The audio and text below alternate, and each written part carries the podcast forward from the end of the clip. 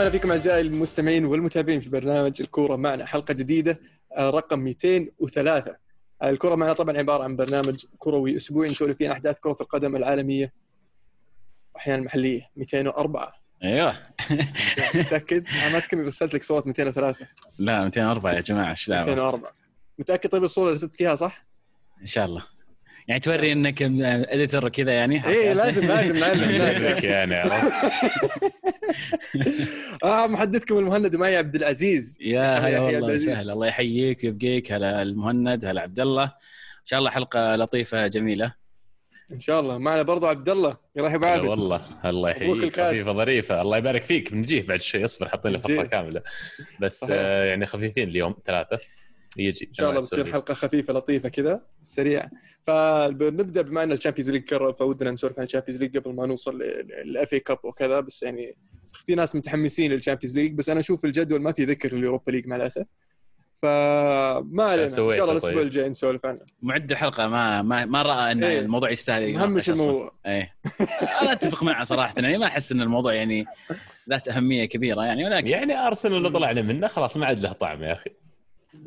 توكم فايزين بالكاس وتأهلتوا له مرة ثانية. المفروض السنة يعني- الجاية بيكون له طعم مختلف تماما صدقني. نشوف. عموما في ال Champions League طبعا ال- ال- المباريات اللي راح تكمل أول شيء دور 16 مباراة ال- الإياب. آه، في مباراة ليون ويوفنتوس. المباراة الأولى انتهت آه، في في فرنسا 1-0 لليون. والمباراة الجاية راح تلعب في آه، تورينو. يعني بما إنك معنا يا عزيز وش وش تطلعاتك وهل تتوقع يفوز اليوفي ولا يمكن فيها ما فيها؟ أغلب أغلب المشاعر تخوفات صراحة أكثر من هي يعني تطلعات للأسف مستوى اليوفي الفترة الأخيرة غير مطمئن. أتوقع الكل شايف الطريقة اللي يلعب فيها اليوفي أداء يعني سيء. آخر كم مباراة في الدوري صح إنها ما تعني شيء لكن انتهت بخسارة اليوفي منها المباراة الأخيرة أمام روما وقبلها كاليري. وضع اليوفي مخيف. ليون آه، يمكن الشيء الوحيد اللي اللي يكون إيجابي أو ممكن يدعو إلى التفاؤل للجمهور اليوفي إن ليون لهم فترة ما لعبوا آه، مباريات رسمية. المباراة الأخيرة كانت أمام PSG هي المباراة الوحيدة اللي لعبوها رسمية وأدوا أداء جيد في, في, النهائي. كان مباراة كويسة لليون وصلوا معاهم إلى إلى ضربات الجزاء. ف يعني احتمال إنه ليون ما يكون في أتم الجاهزية لما يجي وقت المباراة. ولكن من ناحية اليوفي بكل أمانة في تخوف كبير على المستوى. آه، أتوقع الكل شايف آه، الأداء اللي ظهر فيه الفترة الماضية. عاد من بعد توقف يوفي لاعبين 12 مباراة أربع هزايم متعادلين فيعني ال form مو بالهناك. خسروا نهائي ال- ال- الكاس إيطاليا كمان قدام نابولي. صح إنهم حسموا اللقب التاسع على التوالي في إيطاليا ديكا على مستوى الدوري بس إنه يعني كمان حتى اليوفي مو في أفضل مكان. أما ليون بعد التوقف بعد خسروا نهائيين كأس ضد باريس. وأتوقع الآن بعد ما خلصوا الموسم المركز السابع في فرنسا ما لهم فرصة إنهم يتأهلون اوروبا basically اللي يفوزون بال Champions League فمتقدمين على اليوفي 1-0 من الذهاب عندهم فرصة إنه يقدرون يتعلقون خلينا نقول بهالنتيجة ويتأهلون بتعادل ولا ينهزمون فرق هدف 2-1 مقدمنا يبدو لي مشغول شوي. أهلا وسهلا. آه شو اسمه طيب الحين ال- آه اليوم شيء أخير. عندهم ممفيس ديباي. رجع. إيه ممفيس إيه. ديباي رجع. وطبعا يوي اليوفي من ممفيس يعني. آه ليون بعد غياب يعني ظهر بمستوى يعني ممتاز بصراحة نوعا ما. تقدر تقول بحكم إنه غيابهم لفترة طويلة عن آه، المباريات. PSG لعب مباراة الكاس قبلها مع سانت إتيان ثم لعب مباراة نهائي ال Coupe de la Ligue آه، مع ليون لكن ليون ما لعب المباراة هذه. ويبدو لي انه جاهزين بدنيا جاهزين. واليوفي ليس في في أفضل حال. شخصيا أتوقع اليوفي يواجه مشكلة لكن ما أعطيتني نتيجة يا عزيز. اخ يمكن 2 1 شوف قبل ما تقول قبل ما تقول. 2 1 اليوفي. قلت خلاص. واحد اليوفي؟ okay طيب. بس أنا محذرك مسبقا ترى أن اليوفي ما راح يفوز هالسنة يعني okay. اي لا لا شوف. فوز فوز بال Champions League السنة هذه اليوفي. يمكن عبد الله الحين بيقول أوه دائما متشائم بس صدق صدق السنة هذه يعني خلينا نكون واقعيين. على الأداء اللي قاعدين نشوفه يحتاج معجزة. عندك رونالدو يا شيخ إيش تبي؟ تدري من أول ما جبت رونالدو إن كل ما جيت قلت شيء بنقول لك عندك رونالدو. لا تتفلسف علينا.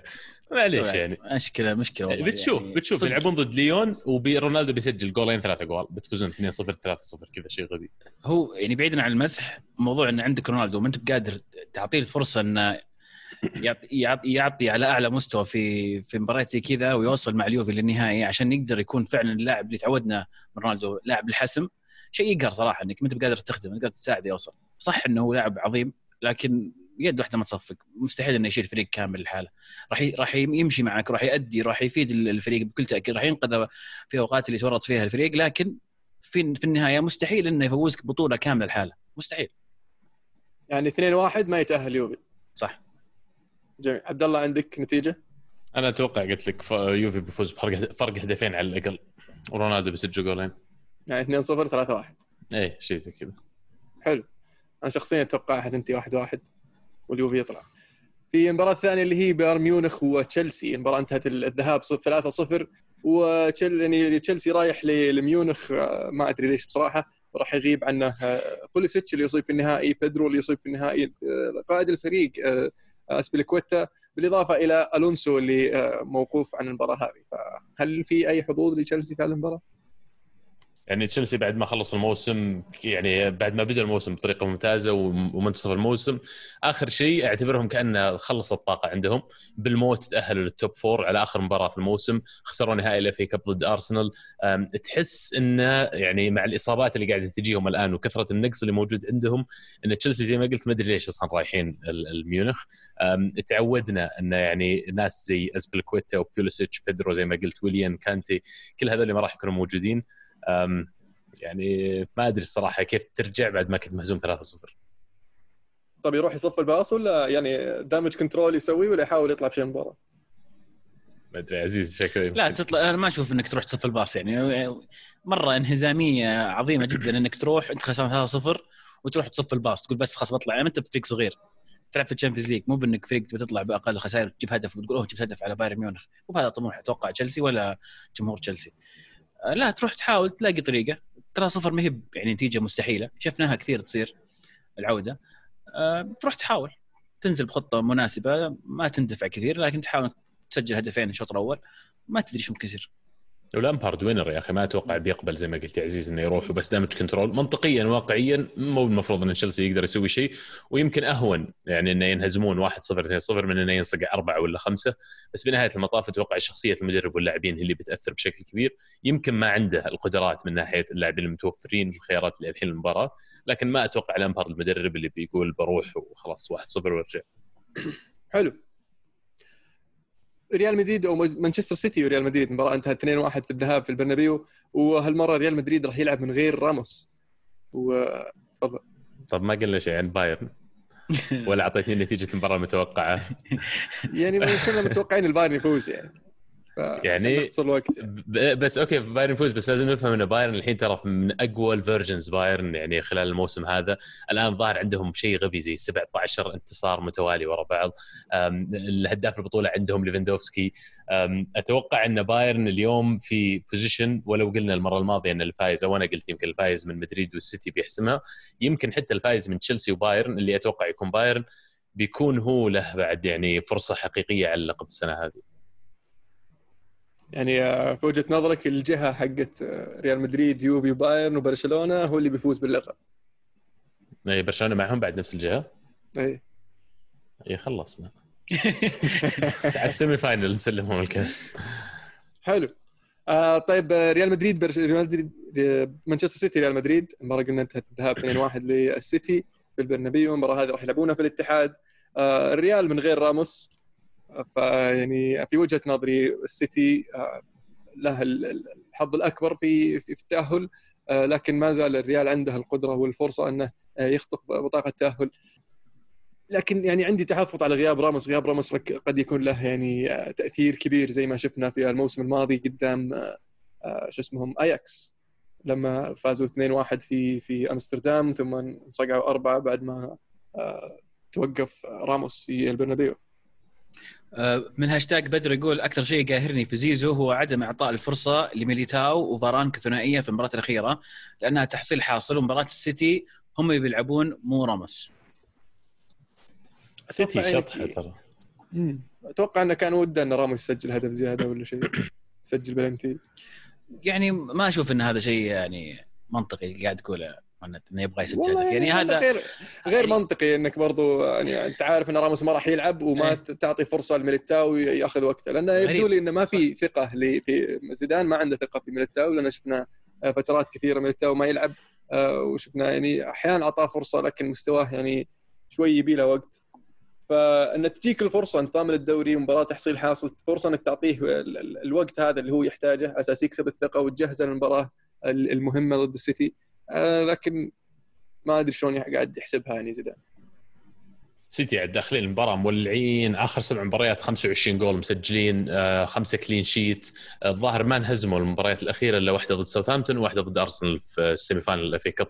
فالفريق كمان منتشي تحس بموضوع انتصارهم على اليويفا وعلى قضية المنع من ال Champions League. فالعقليات ما بين مدريد والسيتي ك mentality للماتش هذه مختلفة تماما. مدريد جاي حاسم الدوري ومنتشي بهذا ال- ال- آم، خلينا نقول اللاعبين مستانسين. توهم حاسمين بطولة يبغون يحسمون بطولة ثانية. السيتي جايين أحس يبغونها أكثر. يمكن العائق اللي بيحدد الموضوع هو الغيابات. اجويرو غايب من السيتي وراموس غايب من مدريد. أتوقع إنه في ظل وجود هجوم زي كذا عند السيتي يمكن مدريد ما راح يقدر آه، يجاريهم. بالذات بس يعني عنده ترى أي. كلام. طب مو؟ لازم يلعب جيسوس؟ وين متلعب طيب؟ هل بيلعب آخر مرة ممكن يلعب جيسوس؟ على الأغلب لأنه ما عنده مهاجم غيره فممكن اللي يسويه إنه يلعب من غير مهاجم مثلا زي اي فوش تحس أقرب؟ في وجهة نظري أنا إذا تبغى تحسم المباراة جيزوس المفروض ما يلعب لأن ما يفيد كثير كويس يعني بس إنه ما هو باجويرو فإذا بتلعب false nine يعني شفناه مرة لعب آه، دي بروين ك false nine شفناه مرة ثانية لعب آه، شو اسمه برناردو سيلفا ك false nine فيعني ممكن نشوفه حتى ستيرلينج مرة لعب ك false nine أنا أتوقع آه، أقرب واحد. لو بيلعب false nine ستيرلينج فعلا لأنه سواها الظاهر حتى مع England وأتوقع يقدر يلعب الدور.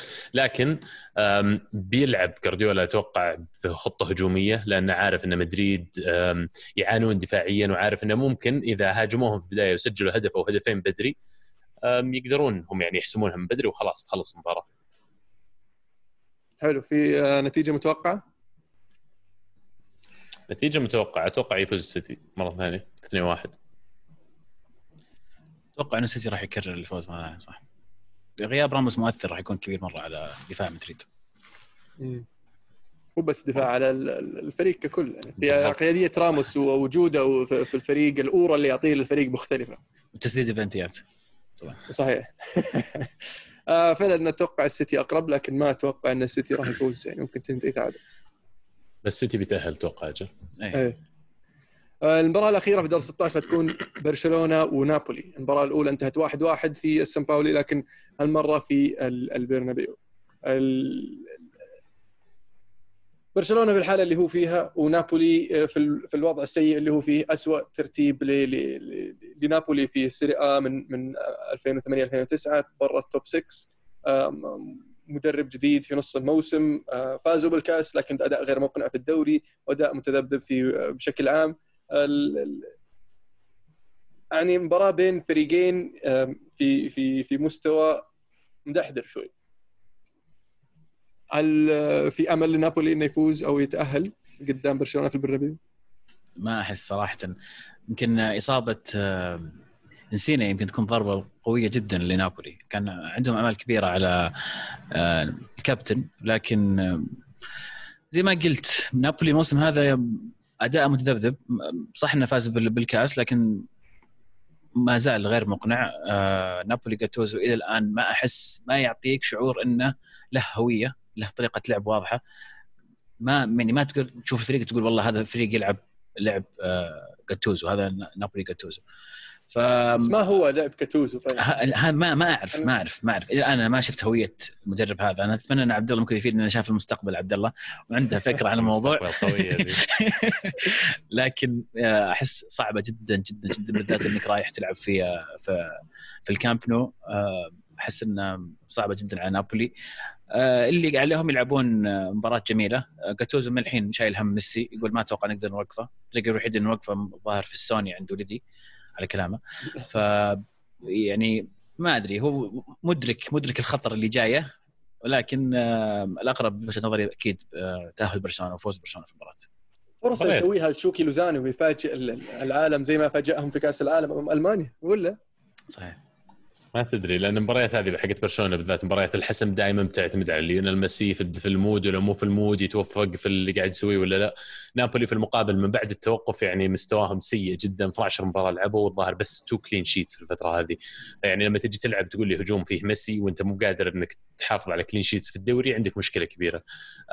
كمان اللي ما يلعب صالح نابولي مانولس والظاهر ماكسيموفيتش هو اسمه المدافع الثاني حقهم. أتوقع أن الاثنين هم حتى لو لعبوا ما راح يكونون في كامل جاهزيتهم.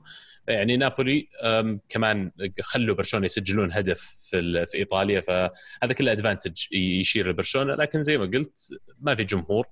يمكن الكامب نو أكبر سلاح فيه كان الجمهور واليوم في غياب هذا الشيء يمكن نابولي يجون وفي ظل ما عليهم ضغط ولا أحد متوقع منهم شيء يجيك زي ما قلت ألمو واحد زي تشوكي لوزانو ولا غيره يبغى يسوي اسم لنفسه وهذه أفضل stage وافضل المباريات إن لاعب يعني يعلن نفسه على ال stage الأوروبي فعلا بسالك يا عزيز في خط الوسط بالنسبة لنابولي آه، عشان تقابل برشلونة في وجهة نظري طبعا آه، فابيو رويز وزلينسكي لازم يكونوا موجودين لكن مين ثالثهم؟ هل هو آلن ولا ديمي؟ آه، أتوقع الن الن أفضل متمرس أكثر واحس أقوى جسديا من ديمي. ديمي ممكن يكون مفيد في خلال الشوط الثاني إذا فعلا نابولي قدر يخطف النتيجة أو يخطف التقدم خلينا نقول. في المباراه ممكن يضيف ديمي كخيار رابع في خط الوسط أو بديل لأحد اللعيبة بدال رويز مثلا ولا زيلينسكي بحيث إنه يمسك الكرة أكثر. بس أتوقع إنه الن هو الخيار الأفضل. نتيجة؟ في نتيجة طيب؟ آه فوز برشلونة أنا قلت لك بس ما أدري صراحة كم. بيسجل نابولي طيب؟ لا. أتوقع نابولي يسجل صراحة. لا لا. بدون نسي بدون نسيني والله تصدق دفاع برشلونة يعني الفترة الماضية مهزوز شوي فوالله مش مش بعيد يسجلون. بس هجوم برشلونة قوي هجوم برشلونة قوي على على دفاع نابولي. جريزمان ما راح يلعب. ميسي بيلعب. وأومتيتي ما راح يلعب. بوسكيتس موقوف الظاهر بعد. فيدال موقوف. عندهم أراوخو بعد الظاهر إنه ما يلعب. آرثر ما راح يلعب. إي آرثر بنجي بعد شوي. على طاري خلينا نتكلم عنه الحين. طيب بما إنه يعني اضطرينا. آرثر يقولون آه، تاكي في البرازيل وعي يرجع عشان يكمل ال Champions League مع برشلونة. قال لهم أنتم آه، بعتوني وأنا ما أبغى أطلع. وشو الاجل اكمل معكم الموسم؟ لا بس في في شيء يعني تكملة الموضوع هذا إنه يعني عقود اللاعبين عقود اللاعبين السنوية تنتهي في تاريخ 30 6 30 جون. فعشان اللي صار السنة هذه وتغير التقويم شوي فيعني كثير أندية اعتبرت أن اللاعبين تنتهي عقودهم بانتهاء الموسم بس واقعيا لا هو محدد له تاريخ.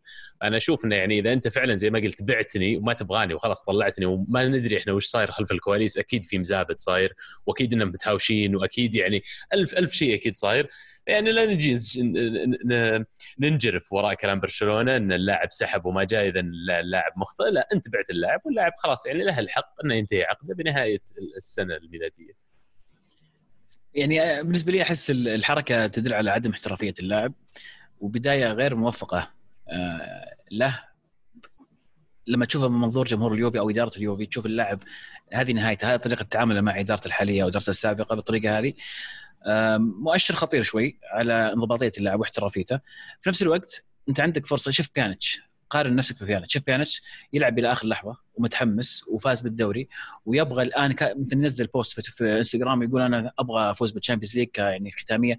ليش ما يكون أنت عندك نفس الشعور هذا مع برشلونة؟ إنك أنت لا تظلم الفريق عشان تتهاوش مع الإدارة. في فرق كبير بين اللعيبة أخوياك وبين الجمهور والنادي وبين علاقتك مع الإدارة. كان من الأول وجهة نظري آرثر إنه يغير العقلية هذه يقول لا أنا بحاول أنهي مسيرتي مع برشلونة ببطولة كبيرة. زي ال Champions League وأساعد وأطلع وأطلع من الباب الكبير يعني زي ما يقولون. أنت عزيز يعني أفهم وجهة نظرك وتشوفه كلاعب وكفريق كرة قدم وكفريق الآخر اللي راح ينضم إليه اللي هو كوجهة مستقبلية لليوفي لكن بس بعطيك إياها من منظور مختلف كموظف والإدارة اللي يشتغلها لما تصير الإدارة يعني في في في لخبطة وحوسة وفجأة كذا لزقوك بالجدار قالوا اسمع بنصرفك الحين عشان نجيب كذا عشان نظبط أمورنا المالية. وما اعتبر اعتبروه لاعتبار طموحاته مع الفريق ورغبته بالاستمرار وما ننسى الوعود اللي أعطوه إياه قبل ما يوقعون معه لأن أرضه كان عليه طلب كبير مو بس برشلونة اللي كان يبغاه وبرشلونة أقنعوه أكيد أقنعوه مو بس بالفلوس بالأهداف والخطة اللي يبغونها كيف يبغون يبنون الفريق. ثم يجون بعد سنتين أو سنة ونص يقول لك اسمع ترى بنصرفك فيعني ما الومه أنه قال يعني ما عملتوني بالطريقة اللي أنا أستحق اني أتعامل فيها ووعدتوني بأشياء أخرى خالفت وعدكم فليش أنا أكمل معكم وعقدي يعني فعليا ينتهي في نهاية جون جولاي. ف ما أشوف إن اللاعب يعني ما حملك كامل الخطأ يعني فيها نوع من الخطأ لكن برضه معه حق يعني يقدر يقول أنا ما أبغى أكمل. لأن فعليا اللاعب ما عاد هو صار ما عاد هو يعني لاعب لبرشلونة. فما أدري إذا فيه في خلف الكواليس هل قالوا له إن إذا بعناك الحين ترى بتستمر معنا لنهايه الموسم ووقع على هذا الكلام أو حتى وافق عليه هو فعشان كذا في خفايا إحنا ما ندري عنها وما ألوم اللاعب قد ما ألوم الإدارة لسوء إدارتها للنادي والفريق في آخر ثلاث أربع سنوات. صدق منطقي الكلام مرة لأن لما جيت قارنته بيانيتش عزيز مختلفين مرة تماما اللاعبين واحد صغير تو بادي ال career حقه كان يبحث له عن نادي إنه يعطيه كل المقومات إنه يمكن هو في باله كان يبغى يفوز ببلندور مثلا. فتلاقيه رفض عروض من أندية ثانية كان ممكن يروح لها ويصير له مكان فيها على المدى الطويل مقابل إنه جاء برشلونه زي ما قال ألمو عشان الوعود هذه. فلما طلع بيانيتش بيانيتش محقق القاب دوري مع اليوفي محقق كل شيء جاء عشان يحققه مع اليوفي يمكن ما عدا ال Champions League. فانتهى ال chapter حقه مع اليوفي وجاء وقت ال chapter اللي بعده. لكن آرثر تحس زفوه كذا طلعوه خلاص يعني ولا هو ما وده يطلع. جميل. آه في الدوري الإنجليزي أرسنال طبعا يفوز بال FA Cup أمام تشيلسي 2-1 في مباراة يعني كانت ممتعة. أبدع فيها أوباميانج اللي قاد النادي اللندني إلى تحقيق اللقب الرابع عشر والرقم القياسي لأكثر فريق يحقق ال FA Cup. وسلسله انتصارات متتالية في في النهائي آه بالنسبة لأرسنال سبع نهائيات وصلوها في الفترة الأخيرة. آخر سبع نهائيات وصلوها فازوا فيها كلها. فحدثني عبد الله أنا أذكر أني كان نسولف قبل قبل النصف النهائي أقول لك لو اليونايتد فاز على تشيلسي ما أتوقع يفوز على أرسنال في حال إنه فاز على السيتي وكان في احتمال كبير إن السيتي يخسر مع تذبذب مستواه ومستوى أرسنال قدام آه ليفربول في الدوري وبعدها آه شفنا وش سوى في السيتي ف آه تشيلسي أكلوها بالنسبة لي إني أخسر من تشيلسي في نصف النهائي ولا أخسر من أرسنال في النهائي. مو بتقليلا من أرسنال يعني بس يعني, يعني أنا داري بس الأندية الصغيرة ما تحب تخسر من أرسنال بشكل عام عشان كذا ضدنا. بس لا لا بكل جد يعني فعلا مبروك الأرسنال مباراة كبيرة.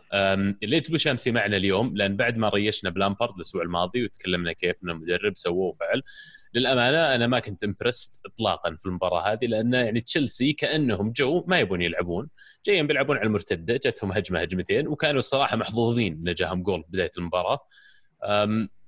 الأرسنال مستفيد أكثر من أي شيء ثاني وجود لاعب خامة اوباميانج قدام اللي قاعد يسويه مستحيل يا أخي. قناص يجيب جول من أي مكان بأي رجل. المنظومة اللي حوله تساعده وكمان الشغل اللي قاعد يسويه أرتيتا مو طبيعي. المباراة هذه يعني يعتمد على جناح واحد عشان يدمر البس حق تشيلسي اللي كانوا موقفينه. الجهة اليسار كان موجود فيها تيرني ونايلز وكمان اوباميانج كلهم على الجهة اليسار.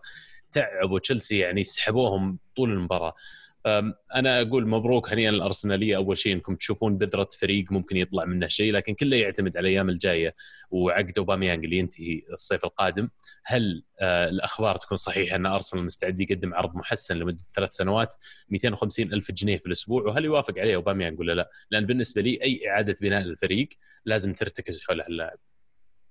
آه فعلا العرض اللي المقدمينه كبير لكن برضو في أنباء أن أوباميانج يطالب بصفقه آه يعني تخليه يبغى يستمر مع الفريق توضح طموحات الفريق آه لتحقيق شيء الموسم القادم ما يبغى طبعا يقعد الموسم الجاي ويصير كل الحمل والثقل عليه ويصير يلعب الحالة ف في وجهة نظرك من ممكن يكون الصفقة اللي تقنع أوباميانج إنه يستمر؟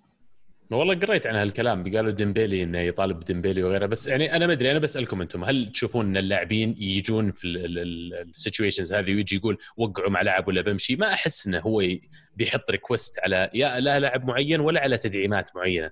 يعني بيكون الموضوع بينه وبينهم على يمكن توجه على في في في لاعبين يسوونها في لاعبين يسوونها لأن توقيعك يا نادي مع اللاعبين بمستوى معين يحدد طموحاتك ورغبتك في تحقيق أشياء؟ يعني حتى روني طلبها لما صارت مشكلة العقد حقه قبل فترة مع مانشستر يونايتد أيام سير أليكس. وكان يطالب بأوزيل. يعني من أحد الناس اللي طالب فيهم الإدارة أنه جيبوا لنا أوزيل ممتاز. اذكر زبد له سير أليكس. مو بشغلك لا. أنه من جيب هذا شغلي أنت أهم شيء العب في الملعب. ف في آه، في أحيانا لاعبين يطالبون آه، ب- بتدعيم الفريق على أساس إنه يشوف يشوف هو نفسه وفريقه في المستقبل وش ممكن يحقق. طبعا إذا الموسم الجاي أرسنال تأهل نهائي ال Europa League النهائي هذا حق ال FA Cup كان معناته إنه جاب لهم 35 مليون يورو. فيعني لك أن تتخيل. يعني بس يعني ال- ال- اللي بيفوز بال Europa League توتنهام مع مورينيو الموسم القادم. بس أحب أشكر أرسنال لأنهم طولوا المسافة والمدة وزادوا مباريات على توتنهام مورينيو راح يلعبون مباراتين تصفيات أو ثلاثة قبل ما يبدأ الموسم فشيء كويس. آه، عودة لموضوع يعني أتوقع إنه آه، ما أدري أنا أعتقد إنه الك- الكلام الأقرب للصحة انه جاء وقال أنا أبغى أشوف وش الخطة اللي عندكم كأرسنال وش الشيء اللي ممكن آه، بيخليني أبغى أستمر. اللاعب ما هو صغير لاعب يمكن الحين 31 سنة يفكر في إنه يختم مسيرته الكروية بنادي وضع حاليا أفضل من أرسنال، أرسنال حاليا يعاني ما هو ما هو بذاك الفريق اللي ينافس على البطولات، ما ينافس على الدوري آه، مو قاعد يشارك في ال Champions League فقد يكون عنده الرغبة إنه يروح يلعب في نادي الآن ينافس على الدوري يلعب في ال Champions League ممكن يحاول يحقق ال Champions League الشيء اللي بيخليه يقعد وضوح الخطة اللي عند أرسنال. أتوقع إنه نادي زي أرسنال حاليا يحتاج ان أوباميانج يقعد يحتاج يضيف على الفريق هذا تدعيمات. آم، يبدو لي انه بداية مشروع جيد مع أرتيتا. في بوادر إيجابية. المدرب يعني متعلم من آه، من جوارديولا زي ما يقولون كان تلميذ عند جواردي- جوارديولا آه، شاب عنده توجه جديد أسلوب مختلف في اللعب. فأشوف من الأفضل إنك تعطي أرتيتا الأسلحة اللي يحتاجها في خلال الفترة القادمة وتحاول تخلي أوباميانج وتبني على هذا الموضوع على هذا المشروع. أفضل هو من في انك يعني. تغير في تصفية لازم تصير لأن لما أشوف الفريق وبالذات المباراة هذه يعني في مراكز فيها لاعبين لا يستحقون انهم حتى يلعبون في ال Premier League، لاعبين؟ مستواهم مثل هولدنج مثلا واحد منهم مثل مستفي.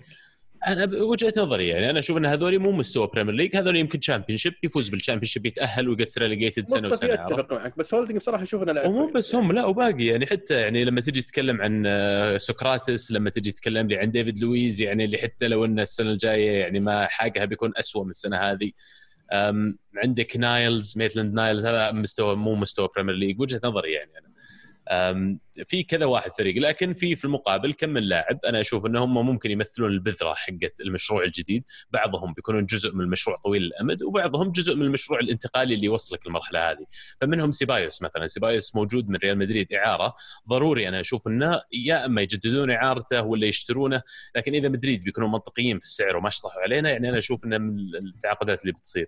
يعززها السيبايوس كان له تصريح إنه يبغى يجلس كمان ما أتذكر نص التصريح بس يعني آه، تشاكا تحول كامل من بعد ما جاء أرتيتا قدر انه يستفيد منه لكن ما زلنا ناقصين كم لاعب الشباب زي ساكا وزي تيرني وغيره المفروض إنهم يتطورون لكن ناقصنا مثلا محور عليه الكلام يشيل العبء الدفاعي من تشاكا من سيبايوس يساعدهم في الوسط. محتاجين يمكن إذا راح يبيعون لاكازي عشان يصير عندهم فلوس يصرفون على اللاعبين ثانيين إنهم يمكن يجيبون لاعب جناح آخر. يمكن مارتينيلي هو الحل يمكن ناس موجودين already هو الحل. أنا ما أدري بس أكيد أرتيتا يدري إيش يبغى وزي ما قال عزيز المفروض إن هم يشوفون يعني وش الخطة اللي يرسمها ويمشون عليها تماما.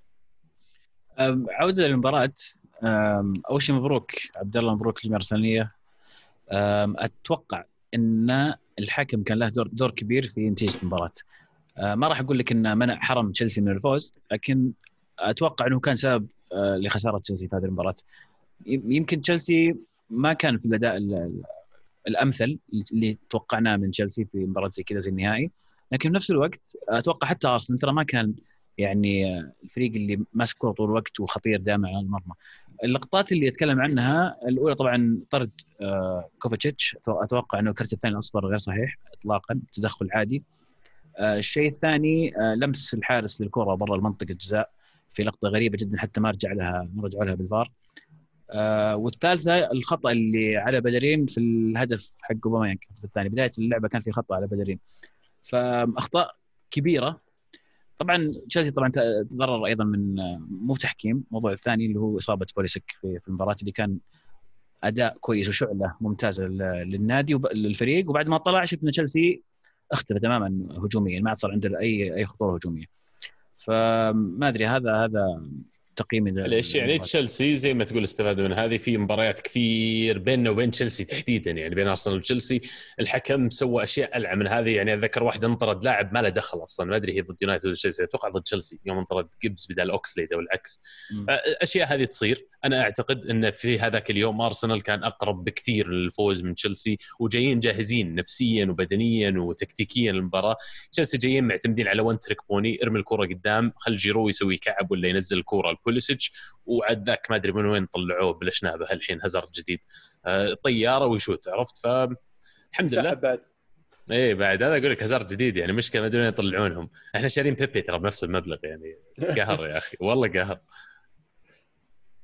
لا يقعدون يصيحون التشلساويه حكم حكم. آه بحكم حكم اليويفا الدنيا دوار الدنيا دوار. إيه الحكم اليويفا اللي مخليكم تلعبون في ال FFP ولا هي؟ ذكرنا ذكرنا سالفة ال Champions League والهدف على الهدف الفاول اللي على بلند بعدين انطرد منه بلند ثم جاء هدف مباراه اياكس في ستانفورد بريدج. يعني نفس الأغلاط يعني تقريبا.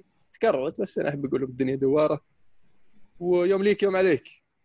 hard luck الجمهور تشيلسي مبروك الارسنال أو بخطوه أخرى يعني موضوع آخر اللي هو سالفة نيوكاسل، نيوكاسل طبعا ال PIF أعلنوا انسحابهم من من الصفقة آه، في آه، تأخر من ال Premier League لحسم الأمور آه، يبدو في مماطله لتعطيل الصفقة ف هل في عودة لل PIF لل Premier League ولا انتهى الموضوع؟ قفلنا خلينا نعطي background أول شيء عن التعطيل وكذا وغيره. في ال Premier League لما يجي أي أحد يشتري نادي الشاري للنادي لازم يتعرض لشيء زي مساءلة يسمونها fitness and fitness and something committee فالزبدة إنه يتأكدون من ملائمة هذا الشخص في ظاهرها هذه يتأكدون من ملائمة هذا الشخص أو هذه الجهة اللي جاية تستثمر في الدوري إلى أنها تكون جزء من ملاك الدوري.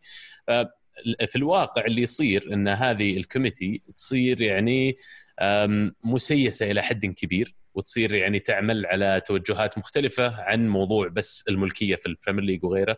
يعني شفنا قبل فترة كمان صار الموقف مشابه لل fitness committee. عطلوها ورفضوها لطلب آه، نادي ثاني ما أتذكر بيجيني بعد شوي بقول لكم إياه. لكن اللي صار إنه ابتزوا صندوق الاستثمارات السعودي بهذا الموضوع عطلوا الصفقة وقالوا نعطيكم آه، رد في تاريخ غير محدد. يعني أنتم روحوا الحين ونشوف إحنا نفكر ونرجع. فبالنسبة لصندوق الاستثمارات أكيد يعني الأموال اللي بيستثمرونها لازم تروح مكان ما. وما أقدر أنا أقعد أنتظر أنت على يعني فراغتك متى تجي تحكم تقول لي okay تقدر تستثمر ولا بس ما أعتقد إن النهاية بالنسبة لصندوق الاستثمارات بيرجعون مرة ثانية في في آه، الصحفي دنكن فيرجسون وش يقول؟ آه، يقول آه، أنا عندي انطباع عن الموضوع وسألت عنه وما قالوا لي انطباعك غلط فهذا يعني تصوره هو ف وش يقول؟ يقول إن ال Premier League نفسهم كانوا يطالبون أن السعودية كدولة تصير هي المالك الأساسي والمشغل للنادي.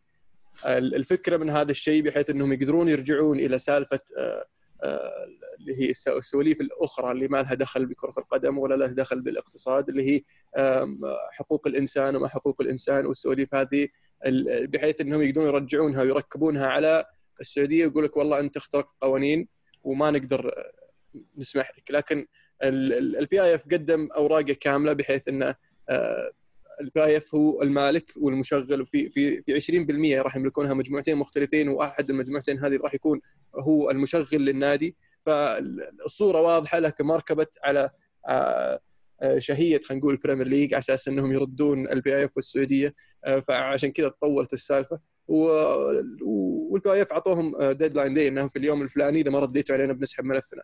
هذا اللي صار. طولت السالفة وما ردوا عليهم ال PIF سحبوا ملفهم. ويبدو لي انه آه، قد تكون فيه آه، عودة لكن من طريق آخر في كلام بدا يطلع عن اي سي ميلان وكلام سابق كان آه، في سالفة روما. ف وأتوقع أن السيري آ في إيطاليا والاتحاد الإيطالي بالعكس يرحب بالاستثمار الخارجي ويتمنى يشوف مستثمرين أكثر في الدوري الإيطالي.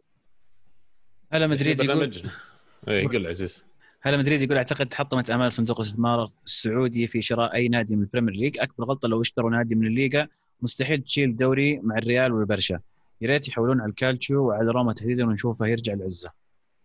تكفى مو بروما. أي عزة يعني زي ما قلت. مو بلازم آسف عبد الله مو بلازم إنك تروح الليغا تشتري نادي عشان تفوز بالدوري ترى يعني حلو الطموح طبعا يكون كهدف بس مو بلازم إذا نادي ما يفوز بالدوري خلاص ما راح اشتريه في في أهداف ثانية ممكن تكون.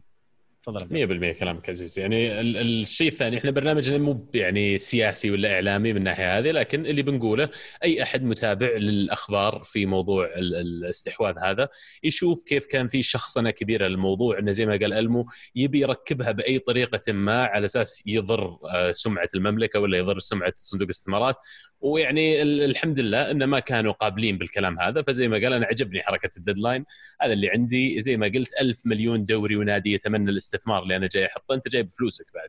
يعني إذا أنت ما يناسبك هذا الشيء وأنت بس جاي تسيس الموضوع بالنسبة لي خلي اللي وراك ينفعونك وخلينا نشوف وين تصير أنت يا. بعد. فتره أشياء إضافية طبعا. ال- الحكومة الإنجليزية بالعكس ترحب بالاستثمار. ما ننسى أن البريكزت راح يصير قريبا وسالفة ال- الجائحة الحين فالاقتصاد شوي يعني آه، متعثر. فبالعكس يبحثون عن استثمار خارجي.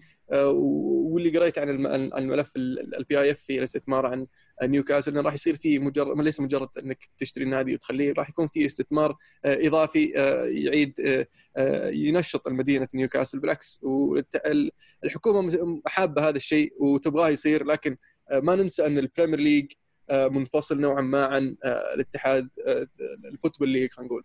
ف آه، اللي خايفين منهم أن أحد يستخدم هذا الشيء ويشوه سمعة ال Premier League بالسعودية. ونعرف إحنا كلنا مين اللي يبغى يشوه سمعة السعودية ومين اللي يقود هذا التوجه آه، ومين اللي يدفع له. ف آه، ما يحتاج نخوض هذه المواضيع. فنشوف إن شاء الله العوض آه، يعني آه، من رب العالمين. آه، محمد يقول أعطونا أسباب اللي جعلت صندوق الاستثمارات السعودي ينسحب من نيوكاسل أتوقع تكلمنا عنها. يقول هل التوجه اللكلكه أسميها اللكلكه يا هل التوجه الاستثمار في ميلان واقع أم كلام جرايد؟ وشكرا لكم. وارد ميلان وغيره يعني أنت في الأخير عندك صندوق الاستثمارات العامة له توجه إنه يستثمر في المجال الرياضي ك يعني diversification بالنسبة للأصول اللي موجودة. فلا أستبعد إنه يروحون يتوجهون زي ما قلت أنت مو النادي اللي بيكون اكبر مرشح يفوز باللقب قد ما إنه النادي اللي بيوفر لي مردود آه، مادي على المدى الطويل الأمد يكون مناسب للتوجهات اللي أنا عندي. والكورة فيها مجال كبير للاستثمار أنا أشوف. على طاري الاستثمارات والكورة. نادي آه، اسمه الأمير عبد الله بن مساعد اللي في بلجيكا نسيت شو اسمه بس تأهل لدوري درجة ممتازة. فشوف الاستثمار يعني هو خذه بيرشوت شيء زي كذا؟ اي الظاهر.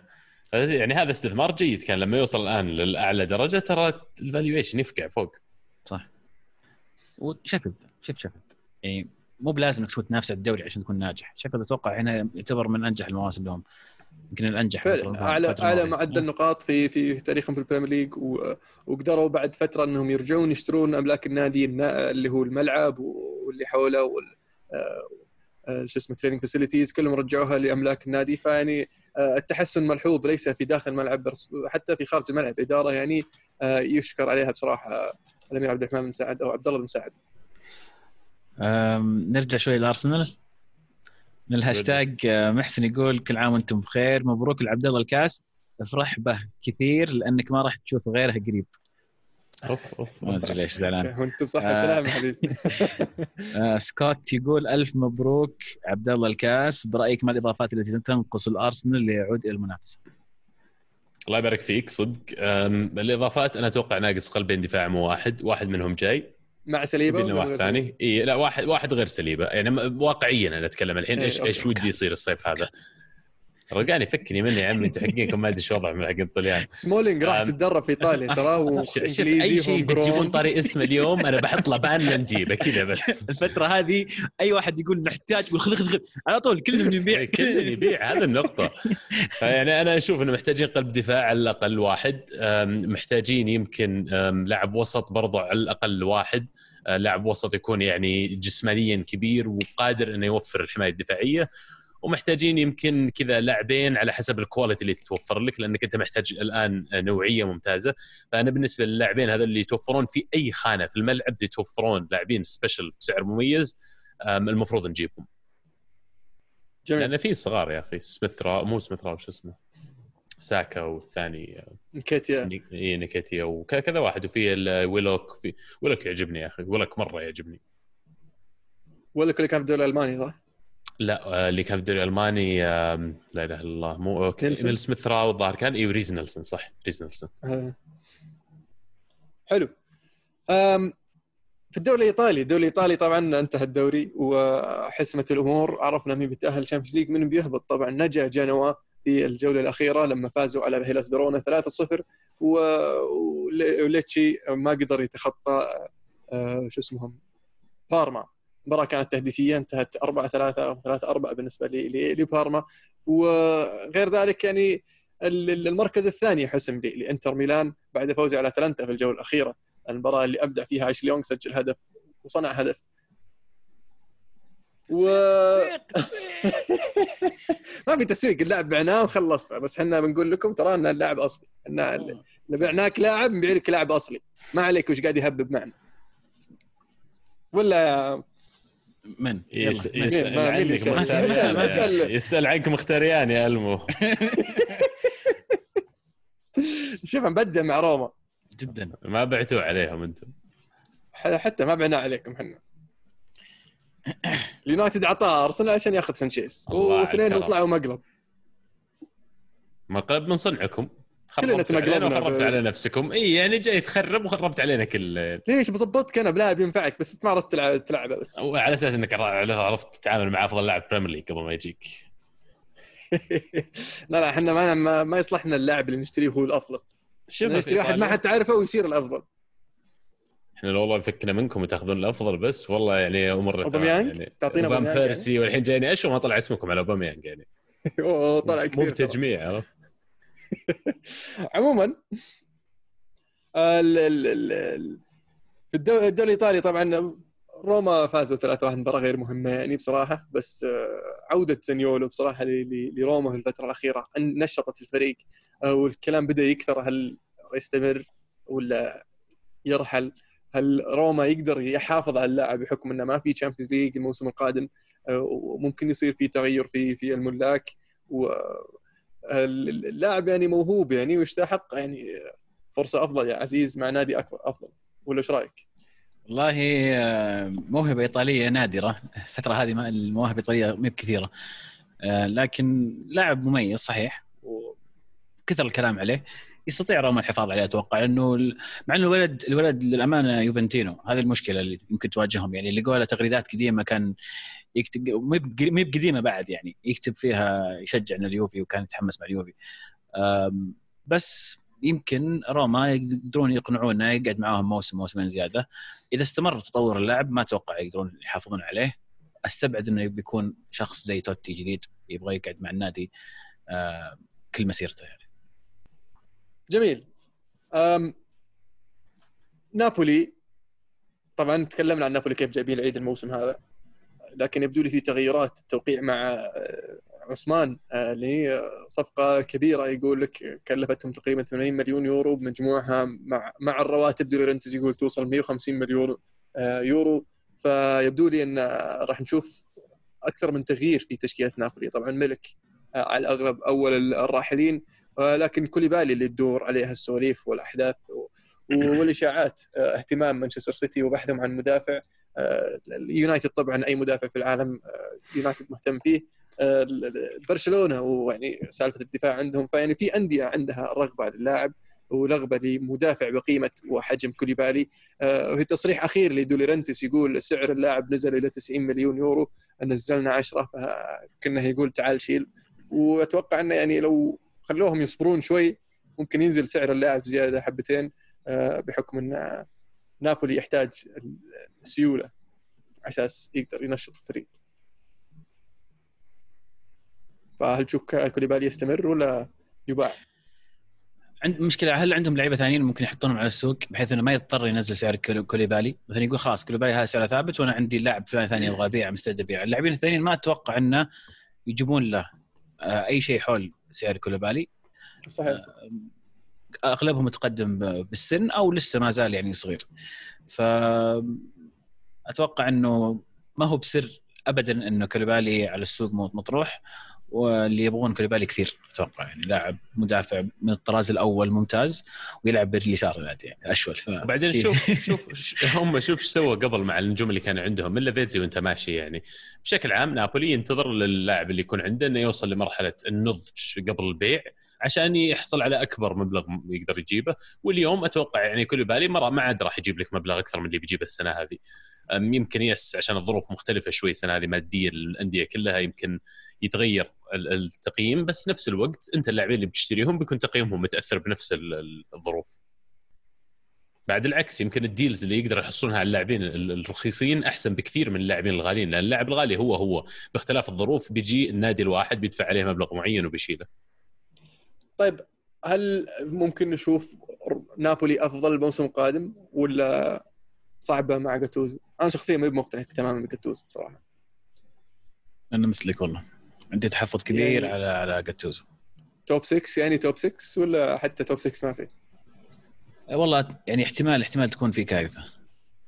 يعني إذا ممكن طلع كل- إذا طلع اي إذا طلع كوليبالي بالتحديد أحد اللعيبه الكويسين في الدفاع ولا تم تعويضه بشكل مناسب. أتوقع راح يتضرر كثير نابولي. آه نعرف إن كاريخون خلاص أنهى مسيرته مع نابولي أيضا.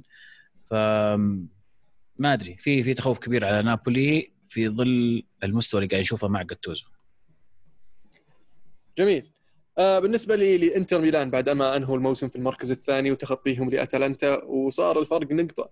عن عن يوفي بس يعني متأخر اللحاق بالمتصدر وحامل اللقب والبطل في نفس الوقت. آه تصريحات كونتي المثيرة للجدل وقاعد يصيح من الإدارة اللي اللي ما بقاعدة تخدمه واللي بقاعدة تساعده. آه، تصريحاته هذه ليست في صالحه هو كمدرب ومستقبله مع النادي وما أتوقع انها تخدم الفريق. آه، لأن يعني آه، شفناه أكثر من مرة يشكك في قدرات لاعبينه وأن لاعبينه ما عندهم ال- آه، الكفاءة والمستوى آه، وحاليا قاعد تطلع إشاعات إنه ممكن كونتي ما يكمل آه، ممكن أليجري في آه، في- يكون خيار بديل ف وش قاعد يصير في في إنتر ميلان؟ هل كونتي مستمر؟ هل آه، أليجري جاي؟ أتوقع تاذوا من الصياح اللي قاعد تسويه طول الموسم اللي أنا أتنافس مع ناس وأنا لاعبين جايين من كالياري وما ادري وين يعني فيوصل مرحلة من الصياح يمكن الإدارة ما تحملوه هذا اللي عندنا تبي تدرب وأنت ساكت تدرب ما تبي يعني توكل على الله ترى في ألف مدرب غيرك يقدر يجي وراتبه يعني- مو قليل يعني. اي راتبه مو قليل. غريب غريب. آه، كونتي غريب اللي يسويه ولكن مو جديد. هذا كونتي من من عرفناه. آخر موسم له مع اليوفي تهاوش مع الإدارة. كان تصريح الشهير حق آه، تبغون يتعشى في مطعم ب 100 يورو؟ حسابي 100 يورو أنا ما عندي إلا 10 يورو. وجاء أليجري الموسم اللي بعده أخذ فريق وصل نهائي Champions League نفس اللعيبة. راح تشيلسي كان نفس ال- ال- الصياح والمشاكل. تقريبا الرجال أقال نفسه. كان يقول أنا خلاص أنا نهاية الموسم راح يقيلوني أصلا. يعني كان هو مجهز لنفسه. لما درب إيطاليا تهاوش معاهم على الملاعب وال- والم- والمنشآت وما أدري إيش. يعني كونتي للأسف من المدربين اللي دائما يصيح. دائما يصيح. دائما يتذمر.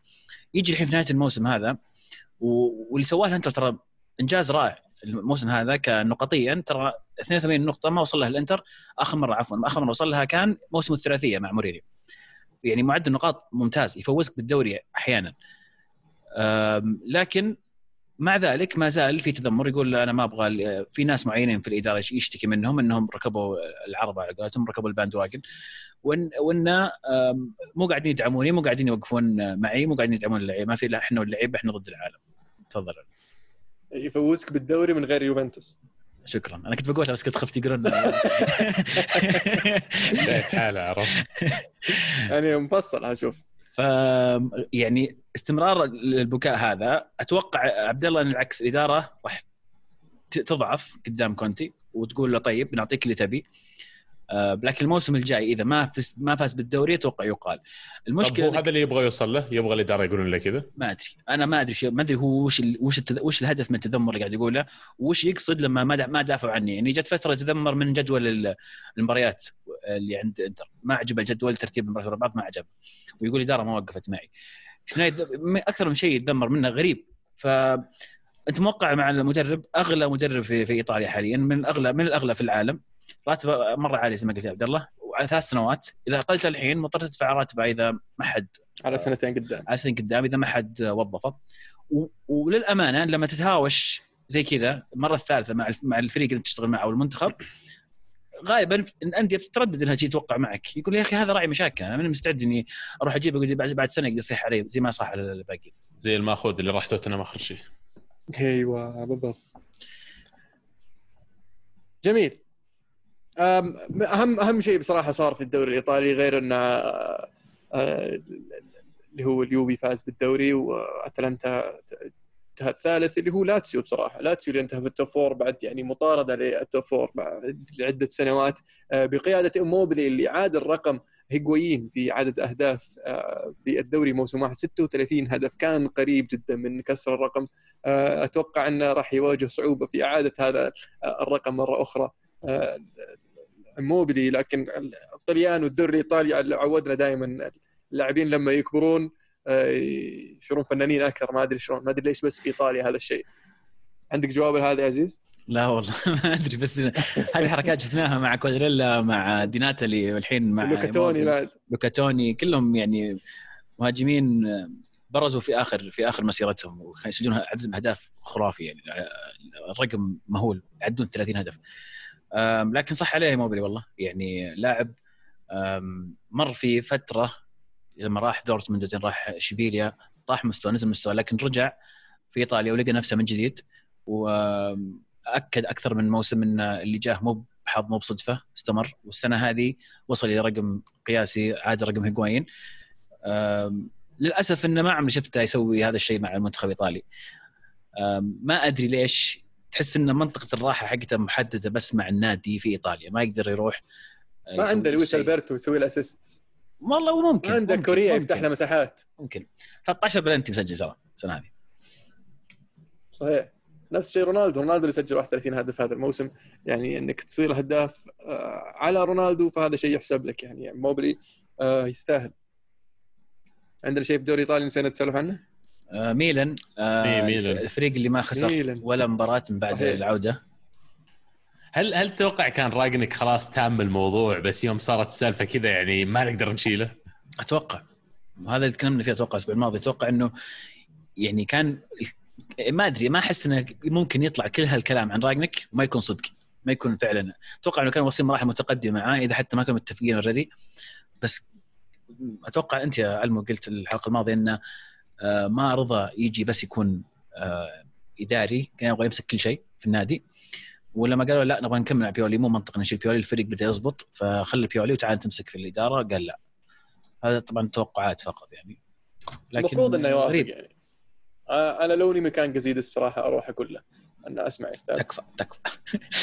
إيه شوف يعني يا رجال مسوي كويس فصعب إني أقيل الحين. فأنت بس أبغاك تمسك الأمور تديرها من فوق عشان تجهز الأمور لك بعدين على ما يصير التحول تدريجي ما يصير مرة واحدة. بس قزيدس قاعد يشو يسوي لو يجيبونه؟ كيف؟ يعني؟ يعني جازيدس هو اللي قاعد يدير الأشياء من فوق المفروض؟ فيجيب تراجنك بينه وبين المدرب مش منطقية أحس. أم ليش؟ بالعكس أنت تخليه يدير آه، أمور كرة القدم بحيث إن جازيدس يركز على الأمور الخارجية اللي هي آه، المادية الرعايات آه، الأشياء الثانية هذه. بس هم توهم ألغوا الموديل هذا. يوم كان عندهم مالديني الظاهر يشتغل يسوي الدور هذا اللي قلته وألغوا الدور وشالوا مالديني وشالوا من كان ثاني كوستا كورتا الظاهر يشتغل معهم بوبان بوبان بوبان فشالوهم اثنينهم فليش أرجع أنا أحط واحد ثاني مكانهم؟ بس قاعد أفكر بصوت عالي يعني أقول. good thinking يعني ما أدري وش الخطة اللي يبغون يسوونها أنا كازيديس كازيدس كان راسم خطة يبغى يسويها وكانت الخطة تدور حول أن آه، رانجنيك يكون هو الماسك كل شيء في كرة القدم. آه، بس ما حسب حساب أن بيولي راح يبدع. وبيولي بحد ذاته يقول جاني قزيدس بنفسه. آه، في في فترة اللي كثر فيها الكلام إن رانجنيك جاي بيولي يمكن ما يكمل. وكانت بداية بداية العودة يعني. فأنا إذا نذكر ميلان عاد بقوة بعد التوقف. آه، فيقول جاني جاني قزيدس قال لي اسمع ما عليك من الكلام اللي قاعد يصير. إحنا نثق فيك إحنا نبغاك تستمر ونبغاك تجهز الفريق للموسم القادم. آه، فهذه هذا الكلام اللي اللي قاله اللي بيولي أعطاه الدفعة والثقة إنه يستمر وينقل الثقة هذه اللي اللي, اللي أخذها من الإدارة إلى اللاعبين ونشوف آه، ميلان بشكل مختلف آه، بعد العودة. فيبدو لي إن إن جازيدس قرر إنه يعني يحافظ على اللي قاعد يصير ولا ولا يخل بالتوازن والأداء اللي قاعد يصير في الملعب أساس إنه يقدر يسوي خطته على مدى أبعد. بس حتى الآن بالنسبة لي الأمور ليست واضحة تماما. وش وش بيصير في في يوفنتوس عفوا في إي سي ميلان آه، بعد آه، الموسم القادم أو وش الخطة ما بعد آه، بيولي. ترى مالديني بس للتوضيح ترى مالديني موجود وجزء من بقاء بيولي الناس ربطتها ببقاء مالديني وإبرا. فما أدري ما أعرف هل كان هذا له دور في الموضوع إنه إبرا مشترط يكون موجود بيولي؟ ما فهمت علاقة بيولي في في إبراهيموفيتش أنا اللي- الشيء الغريب بعد إنه زي ما قال الموف يعني إذا قبل في خطة أنت يا يزيد ماشي عليها ليش قاعد تخترع الحين؟ ليش أجي. وقعت معه راجنك من البداية؟ وإذا هذه الخطة من البداية كمل عليها أمشي حتى لو إن نتائج بيولي الآن فترة قصيرة الأمد صارت ممتازة خلاص أنت في خطة ماشي عليها بمشي عليها سنتين ثلاث سنين طيب بيولي جاك الموسم الجاي طيب ويعني سوى كويس ولا وسط ولا غيره طيب مرة ثانية أنت يعني وش قاعد تسوي بالضبط؟ وبعدين إيه وبعدين يعني وبعد لا. تحتاج الخطوة اللي بعدها بالنسبة ل- لإبرة و شو اسمه بيولي إن العلاقة ان آه، راجنك إذا جاء ما يبغى إبرة يستمر آه، الفكرة راجنك إنه يبغى فريق شاب يبني المستقبل فريق مواهب وكذا فزلتان ما يخدم الخطة هذه فإذا جاء إبرة بيطلع فإذا استمر بيولي إبرة راح يستمر لأن. بيولي آه، يشوف إن إبرة وجوده في الفريق مهم حلو. جميل. طيب آه، عندك يا عزيز بطل وبصل للموسم الإيطالي؟ هل عندك تشكيلة؟ والله عندي عندي. نعم كل هذه الأشياء عندي. طيب بطل اسمع اسمع. آه التشكيله جاهزة؟ تشكيلة جاهزة. جاهزة جميل. عبد الله عندك تشكيلة؟ تشكيلة الدوري الإيطالي ما عندي والله بس عندي يعني اللي يستاهلون الذكر. عندك بطل وبصل؟ الدوري الإيطالي. إيه. أحتاج أفكر فيها هذه. خلاص يلا تفضل عزيز. حلو طيب. عشان تفكر بطل الموسم بالنسبة لي تشيرو إيموبيلي. آه كان في منافسة شرسة صراحة على البطولة هذه بينه وبين أتلانتا و... ولاتسيو لكن يستاهل ايموبيلي بح- بحكم إنه جاب 36 هدف وعادل رقم آه هيغوايين بصل الموسم بالنسبة لي نابولي اللي خيب الظن كثيرا رغم إنه حقق كاس زي ما قلنا لكن آه بعيد كل البعد عن المراكز اللي تعودنا فيها. نابولي أسوأ مركز له من عام 2009 خش التشكيلة ولا تبي تعطينا بطل بصل يا لا أنا بعطيك بطل يلا. أو شيء عشان نحشرك في التشكيله بس. الله الله آه بالنسبة لي طبعا أنا كنت أخذت مني البطل أنا كنت محتار بين اموبيلي وأتلانتا جاسبريني بس بما انك اخترت اموبيلي أنا بختار أتلانتا جاسبريني لأن يعني ال- ال- اللي سواه جاسبريني وأتلانتا هذا الموسم شيء خرافي 78 نقطة أكثر معدل النقاط في في تاريخ أتلانتا في ال Serie A آه موسم استثنائي بالنسبة لأتلانتا آه بشكل عام ليس بس في الدوري حتى في ال Champions League وصولهم يعني إلى دور الثمانية بحد ذاته يعني أكبر آه أكبر إنجاز آه، لفريق يعني أول مرة يشارك في فريق بحجم أتلانتا أول مرة يشارك في آه، ال Champions League. بالنسبة لي بطل ال- ال- الموسم بالنسبة لي إنتر ميلان كونتي اللي خيب ظني بصراحة في الأخير انتهوا انهوا الموسم بفارق نقطة مع انه يعني اليوفي أعطاهم أكثر من فرصة إنهم يلحقونهم ويتعدونهم آه، لكن آه، تذبذب المستوى و- وضياع بعض النقاط اللي ما لها داعي آه، كان آه، يعني شيء مؤسف فيستاهلون بصل الموسم عبد الله جاهز؟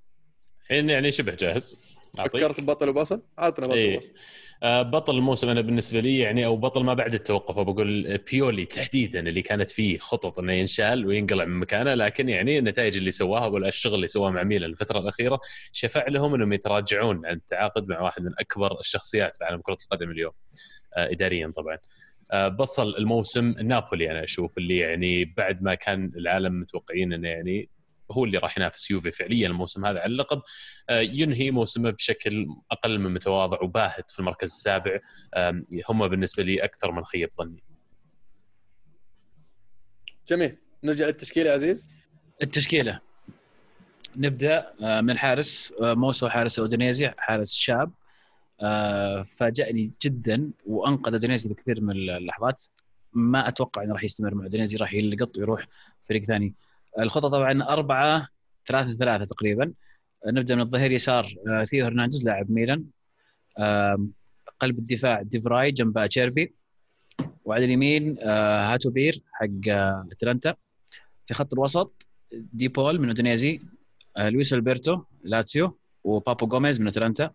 الهجوم تشيرو إيموبيلي رونالدو والخيار الثالث المهاجم الثالث صراحة احترت كثير آه، بين ديبالا ولوكاكو وكابوتو مهاجم آه، ساسولو لكن في الأخير آه، اخترت باولو ديبالا لأنه كان دور له دور كبير في فوز اليوفي بالدوري. جميل. من نسيت. من آه، قل قل يلا. أنا بالنسبة لي طبعا في في في حراسه المرمى آه، ستراكوشا. آه، ستراكوشا بصراحة أعجبني كثير هذا الموسم آه، مع انه يعني صار فيه هبوط في المستوى بعد العودة يعني. شوي لكن بشكل عام آه، موسم موسم رائع. آه، في خط الدفاع عندي اللي هو ديفري وأتشيربي والأسطورة كريس سمولينج طبعا كريس سمولينج أنا اخترته لأنه لاعب مانشستر يونايتد يلعب في الدوري الإيطالي يعني بس بس وا- واضح صريح جدا إيه، يعني. بس يستاهل قدم موسم جيد صراحة. ما يعني والله سمولينج يستاهل الموسم، والله يعني يستاهل. في في في خط الوسط عندك آه، لويس آه، لويس ألبرتو. آه، أنا تعاطفا أبغى أحط ستيفانو سينسي بصراحة لأن اللي سواه في النصف الأول الموسم كان خرافي وغيابه أثر على إنتر ميلان كثير بعد الإصابة. فأنا أبغى أحطه لأنه لأنه يستاهل بصراحة وأشوف إنه يعني كان ممكن يساعد الإنتر في تقليص الفارق بشكل أكبر في في في- الدوري. بالنسبة لي اللي خط الهجوم طبعا بابو جوميز آه، كخلف المهاجم عندك على اليمين آه، أو على اليسار كريستيانو رونالدو آه، قدام اللي هو آه، ايموبلي و- وعلى ال- ال- ال- اليمين آه، وش كان اسمه؟ بوغا مو بوغا آه بوجا. بوجا؟ حق ساسولو؟ بوغا هو؟ ساسولو إيه. إيه. إيه. آه كان يلعب تشيلسي ترى. يا. آه، موسم رائع بالنسبة له. يعني اللاعب كويس وظهر في فترة ممتازة يستحق الذكر بصراحة. صحيح. يعني أنا بالنسبة لي من ضمن الأسماء اللي ذكرتوها في الدفاع تحديدا يعني ديفراي كان ممتاز. كريس سمولينج أنا ترى أتفق معك في ال- الإيطالي السنة هذه was excellent يعني. آه، هاتيبور أكيد لازم أختاره. الوسط لويز البرتو أحس يعني يمكن أكثر من برز هو وناينجولان اللي يمكن عشان ال bad blood اللي موجود كثير عليه العالم مو متقبلين إنه يعتبرونه يعني سوى كويس. لوكاكو وش اسمه حق لاتسيو اللي قلتوه تو. موبيلي إيموبيلي لوكاكو إيموبيلي قدام. يعني أتوقع هذول أبرز من برز الدوري الإيطالي السنة هذه بس حارس أتوقع تشزني يا أخي كان الأفضل السنة هذه. تشيزني كان كويس صراحة ولكن يعني في في حراس صراحة شالوا الفريق. يعني شوف أنا متفاجئ من من تشيزني. ما توقعت إنه ممكن يكون ولا 1% بهذا الشكل. شفته مع روما وأدري إن الكلام لما كانوا يتكلمون عنه الناس لما بيجي من روما لليوفي الناس انهبلت لكن شايفه مع روما كان كويس. بس ما توقعت إنه فعلا لهذه الدرجة الحارس يصير مريح. يعني ما جد قليل ما أجد نفسي أقول والله انه إنه كابنا تشيزني. ما لا بالعكس. ف يستاهل يستاهل بطل الدوري رقم واحد. جميل. عندنا أسئلة طيب للموضوع هذا ولا نروح اللي آه. بعده؟ في إيطاليا. تبغى نشوف لك ال- في بطل وبصل حق الأسبوع إذا تبون. بس ما ما بعد. خلينا نكمل خلينا نكمل. طيب وش رأيك بعودة بيرلو إلى اليوفنتوس كمدرب بعد؟ سلام. يا سلام. أندريا Pirlo's back يا ويلو. إيه. عطوه عطوه. ال- ال- البلوزه خليه ينزل بس يلعب. أما ساري يبغى ريجيستا يبغى لاعب أنت تعال يلا. جبنا لك. أحسن واحد يعني شيء جميل صراحة لاعب أسطورة مميز. ما أعرف إذا يقدر يكون مدرب كويس صراحة. يعني مو من الناس اللي تحسه في الملعب يهاوش وقيادي ومن هذا النوع لكن ما هو بهذا شيء أساسي شيء يخليك مدرب ممتاز. ما في إلا ننتظر ونشوف تجربة. آه، الكثير يتكلم عن إنها تجهيز له إنه يمسك اليوفي بعدين. ما ما داعي نستعجل. لا لا تقول لي هذا زيدان جديد لا تقول لي هذا جوارديولا جديد والكلام هذا كله. عطى عطى خلوا خلوا الرجال يشتغل بهدوء سنة سنتين ينضج يج- يجرب. مو بشرط إنه يعطوا ينتقل بعدها الفريق الأول ممكن يروح يدرب نادي ثاني بعدين.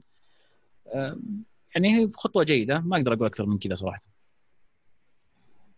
في من الهاشتاج تشوف ممكن يدرب يعني اليوفي في المستقبل؟ أي نعم ممكن بكل تأكيد. دامك آه، يعني أتوقع هل هل ينتقل من التحت 23 إلى الفريق الأول ولا يطلع يدرب ثم يرجع؟ يعني ما- مثلا سيره بي ال under 23 ترى يلعبون في في السيريا شو اسمه شيء زي كذا يلعبون في السيريا C الظاهر في عندهم خبصه شوي هو يسمونه. يوفنتوس يوفنتوس B و under 23 فهمت؟ هو نفس الفريق اي ف فممكن ممكن آه، يعني نشوف النقلة هذه بالذات إنه إذا تمت اقاله ساري في نص الموسم مثلا شيء صعب يصير مو مع ذات اليوفي لكن هذه من الأشياء اللي ممكن تجيب منها المدرب اللي ماسك ال- ال under 23 أو أو اليوفنتوس B أتوقع هذا حاطين ال plan B حقهم عشان لا, لا يعني لو انها ها ويصير في على الأقل واحد يكمل لنهاية الموسم يحيى يقول فكرة قدوم بيرلو كمدرب للفئات السنية في اليوفي هو إشارة لاستمرار ساري الموسم الجاي عشان بيرلو يمسك الفريق الأول في الموسم اللي بعده تتفقون؟ وهل استمرار ساري لموسم ثاني فيه مخاطرة على مكونات الفريق؟ يعني أنا أتوقع إنه بشكل عام جيبة واحد زي بيرلو إلى آه، إنه يدرب فريق تحت 23 سنة أكيد هذه يعني إشارة أول شيء إنه ممكن يكون له بوتنشل يمسك النادي في ال... أو تدريب النادي في المستقبل لكن ما أتوقع له أي علاقة بساري لا من قريب ولا من بعيد. يعني كل الأندية يتمنون وجود واحد يثقون فيه وعارف ثقافة النادي وعارف كيف يعمل وعارف يعني ال- ال- الأهداف حقت النادي يكون جزء من البنية التحتية اللي موجودة حتى مو جزء من الفريق الأول أقدر أستعين فيه. شفنا مدربين كثير ياخذون routes مختلفة للوصول إلى مدرب ولا مدرب نادي كبير. وفي الأخير كل مدرب أو كل واحد يطمح إنه يكون مدرب بيحاول يبحث عن أقصر طريق يوصله لل- للقمة هذه. يعني أتوقع إن بيرلو بنشوفه خلال سنتين ثلاث سنين لا تستبعد تشوفه يدرب. طيب عبد الله وش الأشياء اللي تخليك تتفائل بشخص كذا؟ أنا ما أقول لك متفائل أقول بس لو إنك تبي تتفائل وش المعايير اللي بتخليك تقول والله هذا الشخص أحسه ممكن يكون مدرب؟ يعني تشوف شخصية بيرلو في الملعب ما هي بزي ما هي بزي مثلا الناس اللي دائما يوجه ويهاوش و... لكن ما حد ينكر ذكاء اللاعب في الملعب لاعب ذكي جدا. فهل هذا شيء كافي يخليك مدرب ولا لازم يكون أنت عندك القيا... القيادية إنك تقود فيها الفريق وفعلا يعني تحس إن. تقدر تحمس على المستوى الشخصي إنك تكلم اللاعب وتخليه يعطيه كل اللي عنده. أتوقع واقعيا ما تقدر تدري من قبل. يعني أشياء كثير المدربين كثيرين يتغيرون أصلا لما يصير يتحولون لمدربين. آه، تشوف كثير أجزاء من ثقافتهم تتغير من الأشياء اللي يسوونها تتغير. يعني أنا أتوقع اللي يحدد المدرب اتفائل فيه ولا لا سرعة تعلمه من أخطائه. إذا أشوف مدرب على طول إذا سوى خطأ تلاقيه يدرك يصلح يشوف يشوف إيش الشيء اللي يقدر يطوره في فريقه مباراة عن مباراة أنا بالنسبة لي هذه علامة المدرب الكبير يعني عشان كذا أثق إلى حد ما أن بيرلو عنده المفروض القدرة والفهامة أنه يقدر يسوي التاتش هذه لأي نادي يكون معه. قوية كلمة الفهامة ترى. مشيناها إحنا بس أنت إيه،. مو بعدتكم يعني. جميل.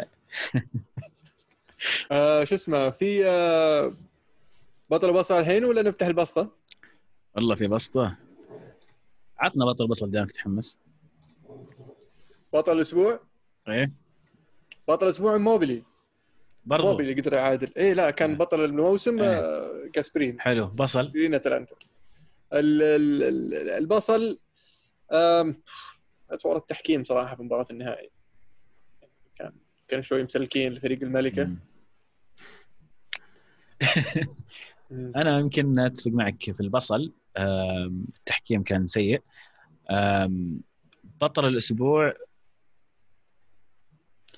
ما أدري صراحة. اشلي يونغ يستاهل يستاهل. ما حبيت أقول عشان ما يقولون يعني مسختها شوي. اجنده تدعيم لاعبينهم المو قوية جدا على قدم وساق. والله إيه، خلنا سجل خلنا هدف وصنع هدف وفاز على ال- ال- المركز الثاني وضمن لفريقه المركز الثاني. إيش فيك أنت؟ مو بشيء سهل. خلنا مو ظهير يسار. ترى left wing back يعني حتى. شيء كبير يا عمري. هدف الأسبوع طبعا هدف آشلي يونغ يعني. برضو أنت لو ترجعون. بس هالمواهب الأسطورية اللي مطلعينها يا ألمو كان ما بقيت لأحد مجال لا. في البريميرليج ولا في. الشامبيونزليج لكن أنتم تحبون الخير وتحبون تعطون غيركم نعطي فرصة عطائين. أنا داري يا ألمو الله يجزاكم خير ويديمكم معزين يعني- لنا ودخل يعني بالله بالله لو لو لو جنب ماجواير سمولي مو بحسن لك من وضعكم الحين؟ لا.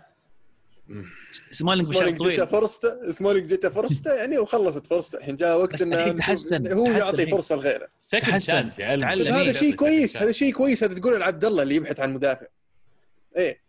اسمع إيش يقول. تعطيني اياه ب متابع 10 للدوري شلت الإيطالي. عطني إياه ب 10 أشيل. خذ خذ خذ أعطيك إياه ب 10 ريال مو ب 10 مليون. خذ أوزل بادلني أخذ أوزل اعاره بنص الراتب يلا. أوه على طاريه وطاري البسطة. أوزل طبعا مبتلشين فيه. قريت مقالة اليوم عن إن في لاعبين معينين في العالم هذول too expensive to sell فمن ضمنهم كان أوزل جاريث بيل بعض اللاعبين. أتوقع سانشيز صدق يعني بعض اللاعبين لما تجي أنت تعطي عقود كبيرة وهذا الشيء اللي يجي بعض الجماهير ما يحط الشيء في باله لما أوه أنا أبغى نادي يجيب اللاعب الفلاني. طيب أنت جبته وعطيته راتب مثلا عشان تجذب لاعب بنوعيته 250 300 400 ألف بغض النظر عن الراتب لكن الآن وصل مرحلة عشان يطلع من عندك الكوست أعلى عليك من إنك حتى تقعده مرات وتعطيه راتبه لنهاية عقده. يعني هذا والله ببصله أعطيها والله لكل الأندية اللي جابت لاعبين. وبتلشوا فيهم. حبيت واحدة هو دخل على البسطة بعدين لف على. حبيت حبيت الحركة. طيب عطنا بطل طيب. الأسبوع هذا ما عندي بطل الصراحة بس مرة ثانية بعطيها وبكرر لبيولي اللي أنهى موسمه وخلى فريق يغير خططه كامله طيب آه، أرسنال فاز بالكاس يعني. أرتيتا مثلا. أرسنال. أنا, أنا كل ما أعطيت أرسنال بطل ولا هدف شبيتوا علي وأنت ما تختار الا أرسنال وغيره فأنا بطلت أختار أرسنال الصراحه كويس. وبعدين. خوفا من العين يعني. هدف الأسبوع بالنسبة لي هدف أوباما يانج عنك يا عبد الله صراحة. شكرا. آه، الهدف الثاني فعلا جميل. كلهم توقعت عبد الله حتى يختار البلنتي عشان جميل. حتى البلنتي جميل يا المو كله جميل. كله جميل. طيب. هاشتاج الحلقة. هاشتاج الكورة معنا. هاشتاج كره معنا. ديفلز يقول عبد الله الحين مصمم ما راح تشتري ولا شيء من النادي لين يتعدل الوضع. حاط لك الصورة هذه. إيه إيه نعم والله جميل التيشيرت. لكن أنا من بصير مخدوع. قبل قبل ما أتكلم بالكلام هذا يمكن كنت أشتري سنويا جميع بلايز أرسنال اللي أقدر أحصل عليها يعني. جزء لأني أحب النادي وجزء لأنه كمان يعني تحس إنك مساهم بجزء من دعم النادي. لكن من عام 2016 2016 ما شريت ولا تيشيرت ولا ولا راح أشتري ولا تيشيرت. يعني لأن مرة ثانية كل قرش يوصل للنادي وأنا مو بعاجبني توجهه أنا غير قابل الصراحة إني أساعده فيه. ومو عشان حطيت أرتيتا وتعدل الوضع شوي رضا ولا ما يعتبر. BXR مشجع لليوفي يقول موسم سيء على صعيد الأداء والأرقام الفريق حقق البطولة صحيح لكن بأداء سيء جدا وأغلب الجماهير غير مقتنعة بأداء الفريق. الإدارة غيرت أليجري ظنا بأن الغلط فيه ولكن أداء الفريق أثبت العكس. اليوفي أول بطل ما يملك أقوى خط دفاع ولا يملك أقوى خط هجوم آه، بس تصحيح المعلومة أول بطل من 2004 من عام فاز ميلان كان 2004 كان آخر بطل فاز ما كان عنده لا أفضل آه، هجوم ولا أفضل دفاع. مقتدى يقول هل راموس كان جيد دفاعيا هذا الموسم ام أم أن المديح اللي حصل له لتسجيله الأهداف والقيادية؟ طب ليش تفصلها؟ ليش تفصل ال ال القدرة الدفاعية ولا قدرتك في مركزك عن الإضافة اللي تجيبها الفريق منتلي ولا عقليا ولا قياديه؟ أنا أشوف أنها ما تنفصل وهذه جزء من شخصية تنفصل. اللاعب. أنا أقول لك أنا وجهة. نظري أشوف أنها ما تنفصل لأن إذا راموس موجود على الملعب هو قاعد يعطيني شيء معين في غيابه أفتقد للجانبين هذول مثلا. اسلم.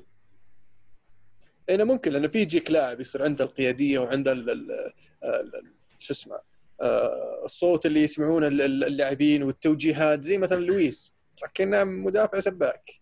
يعني له تاثيره داخل الملعب بس برضه له أخطاء. آه، اللي فاد راموس إنه أخطاء قلت كثير عن أول. آه، ففي وجهة نظري في آخر سنتين ثلاثة راموس تحسن كثير دفاعيا. وهذا اللي اللي خلاه آه، بدأ يصير يسجل أهداف أكثر ويطمح إنه يسجل أهداف أكثر. وشفناه ياخذ بلنتيات بثقة أكبر. وقياديته يعني آه، يشهدها ال- ال- الكثير يعني. ومن من المباريات اللي حسمها ومن الأهداف الحاسمة اللي سجلها ومن ال- الكثير اللي تابعوا راموس في الفترات الماضية يعني. آه، قياديته ما زالت موجودة بالعكس في تحسن ال- ال- اللي قدمه داخل الملعب غير أشياء غير دفاعية. آه، ما زالت موجودة بس اللي تحسن في وجهة نظري في آخر موسمين اللي هو راموس دفاعيا. يعني قلت اندفاعيته آه، قلت تهورة صار يقرأ اللعب قبل ما يسوي الخطوة والانبراشه آه، يعني في تحسن دفاعيا. تركي يقول السلام عليكم أخباركم يا حلوين؟ كل عام وأنتم بخير. أبارك اولا لحبيبي عبد الله الحصول على كأس الرابطة. و hard luck يا شنب الذيب أرتيتا حاسكم حوس. وأبارك للغالي ألمو التأهل للتشامبيونز بعد تقلبات في المستوى وشد عصبي. سؤالي رأيكم في صفقتي نيثان آكي وفيران توريس للسيتي؟ ما أدري تأكدت صفقتين؟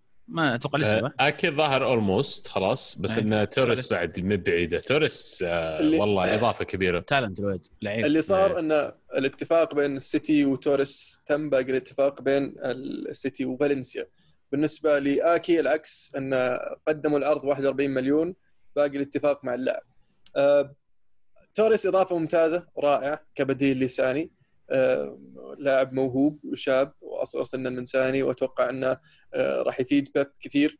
آه، بالنسبة لآكي مدافع جيد لأن لكن ليس المدافع اللي يحتاجه آه، السيتي حاليا. أشوف في أندية ثانية تحتاج مدافعين تحتاج آكي أكثر من السيتي، السيتي يحتاج كوليبالي أكثر، لكن يبدو لي إن صفقة آكي ما راح توقف صفقة كوليبالي لأن أتوقع إن ستونز راح يطلع وما أشوف اوتمندي يكمل مع الفريق.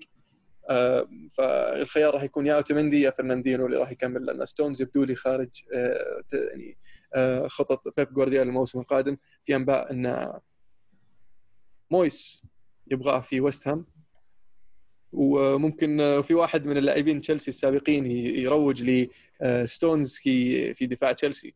والكلام إن السيتي مستعد يقبل 30 مليون فقط على ستونز فاحتمال كبير إنه يطلع اللاعب.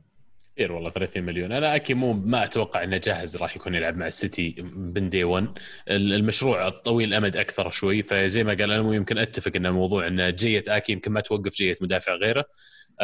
أكي طيب كويس لاعب Premier League يسجل أهداف يمكن هذا أكثر شيء أتذكره منه عشان كذا أحطه في fantasy في العادة. لكن غير عن كذا يعني ما أتوقع إنه هو المدافع اللي بتحطه في دفاعك عشان تجيب ال Champions League اللي هي العصيه على السيتي. يعني ما أدري أتوقع إنه مشروع طويل الأمد أكثر شوي. وبعدين ضروري وجود مدافع rotation عندك في الفريق حتى لو إنه ما يكون هو الأساسي وهو الخيار الأول. لأن لابورت أكيد لما يكون موجود وجاهز راح يلعب. الموضوع بس مين راح يلعب جنبه؟ سيرجيو يقول كل عام وأنتم بخير مبروك لعبد الله البطوله الأولى لتلميذ بيب أرتيتا. وهل تتوقعون في صفقات كبيرة لهذا الموسم. بطل الأسبوع إيموبيلي بطل الأسبوع كوفازيتش رغم إني أشوف ان طرده فيه إجحاف شوي. هدف الأسبوع هدف زلاتان اللي شق فيه المرمى. الله يبارك فيك والله. lot of love اليوم عشان ال FA Cup كلام كبير. أنت قلتها عزيز قبل آه تلميذ جارديولا وهو قالها لكن أنا أرفض ال statement حقكم اثنينكم.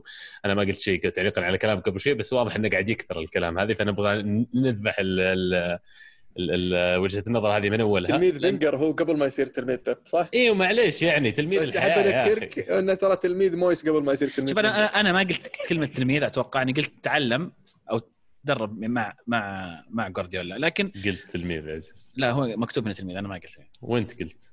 طيب نرجع للحلقة يمكن غلطان. المهم اللاعب طبعا يت- يتلمذ من يوم يبدأ كورة من يوم يبدأ يلعب كل مدرب يمر فيه يأخذ منه شوي ويتعلم منه. طبيعي ف إجحاف كبير إن نختصر الموضوع كله بالفترة اللي قعدها مع جوارديولا في مو بس كذا حتى حتى الكرة اللي قاعد يقدمها مع أرسنال معليش أنا بالنسبة لي أشوف إنها ما ت- يعني تتشارك أشياء قليلة مرة من مدرسة جارديولا والمدرسة اللي مشي عليها. قاعد يوظف لاعبينه بالخيارات اللي موجودة عنده. مباراة ليفربول مباراة السيتي صفينا باص. من متى هو؟ إحنا نشوف يصف باص. جارديولا معليش حتى لو فريقه حركات, اضعف مو حركات. مويس هذه. صفت الباص؟ اي واضح جايبها من وين ها؟ تذكر مويس مع إيفرتون؟ تيم كاهيل قدام. واضحه هذا هذا زي ما قلت هذه محصلة تجارب وخبرات على مدى طويل. يعني أرتيتا لعب مدري كم 90 مباراة مع إيفرتون بعدين جاء أرسنال و career كامل واعتزل وراح آه، وفاز معنا باثنين من ثلاثة FA Cup وراح السيتي وقعد ثلاث سنين ورجع مدرب وفاز ب FA Cup. والسبيرز ومورينيو ما أدري إيش قاعدين يسوون للان ما أخذوا شيء. إن شاء الله سليم يا الله ما أدري إيش جاه بس سمعنا خطة خطيرة. طيب. الله يستر. مشاركة من AC مداو. يقول زمان كنا دائما نسمع عزيز يقول أليجري يحب يجرب. بعض اكتشافات أليجري الناجحة بارزالي ظهير أيمن قلب دفاع ثالث. داني الفيش جناح ماندزوكيتش جناح كوادرادو ظهير. اكتشافات ساري ماتويدي وبنتنكور regista برناردسكي صانع اللعب. طيب يعني أنا ما أنا قريت ترى ال comment هذا قبل الحلقة بس وش يذب على الثانية ولا الثانية صدق يعني يعني اكتشافات خطيرة. هو أتوقع إنه بس يورينا ان تشطيح آه، ساري في الخيارات إنك تلعب أصلا ماتويدي ك regista آه، بنتنكور أحس ممكن ينفع في هذه الخانة لكن آه، حكينا كثير بساري صراحة أنا يعني خلاص ما, ما حوم كبدك ها إيه. آخر. شيء أنت أنت ساري in ولا ساري out؟ أنا س... أنا جيب لي بديل لا تشيل ساري ثم تقعد شهر متوهق ما عندك مدرب okay بس إذا في بديل ساري out في بديل مناسب بوكيتينو وش البديل المناسب طيب؟ غير يعني. أنا مستعد أنا مستعد أغامر مع بوكيتينو عادي. على على الاقل. على على الأقل مو ما أحسه متحجر ومصر على أفكاره ما يغيرها كلم ال agent يا ألمو كلم ال agent يقولون عاد ان برشلونة مهتم يدورون بديل إيه شفته طلع اعتذر هو بوكيتينو. إيه بوكيتينو يقول يعني كنت نقول كلام وكذا كنا أنتم فهمتوني غلط وأنا والله مو. بقصدي يعني تعرفون إيه. لا قالوا لهم آه. سالوا تروح تدرب برشلونة قال I'd rather die وقال اي اي عشان إسبانيول كذا. وكذا آم، تقييم ألمو لبضاعة اليونايتد. لوكاكو سانشيز سمولينج أشلي يونغ ودارميان. نبغى تقييم حقيقي يا ألمو. أنت لا تسوي 10 على 10 10 على 10 كلهم. ما دام ما يلعبون في اليونايتد فيستاهلون 10 طيب جديد. يعني. سانشيز. طيب إيه. طيب خلنا خلنا خلنا ناخذ واحدة واحدة واحدة. إيه. لوكاكو. إيه. هداف انتر ميلان. حلو. لوكاكو أول لاعب يسجل 20 هدف في الدوري مع انتر ميلان من أيام رونالدو.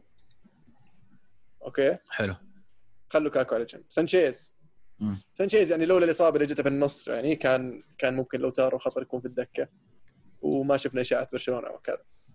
آه سمولينج. يونغ طبعا يونغ طيب. يعني يونغ يعني في ال... في ال- نص الموسم مع مانشستر يونايتد لا هدف ولا assist راح إنتر ميلان أربع أهداف أربع اسيستات واثنين منهم في آخر مباراة. حلو. سمولينج سمولينج اللاعب اللي ما فيه أحد من جمهور يونايتد يبغاه يصير في الفريق. يبغون الفكة منه.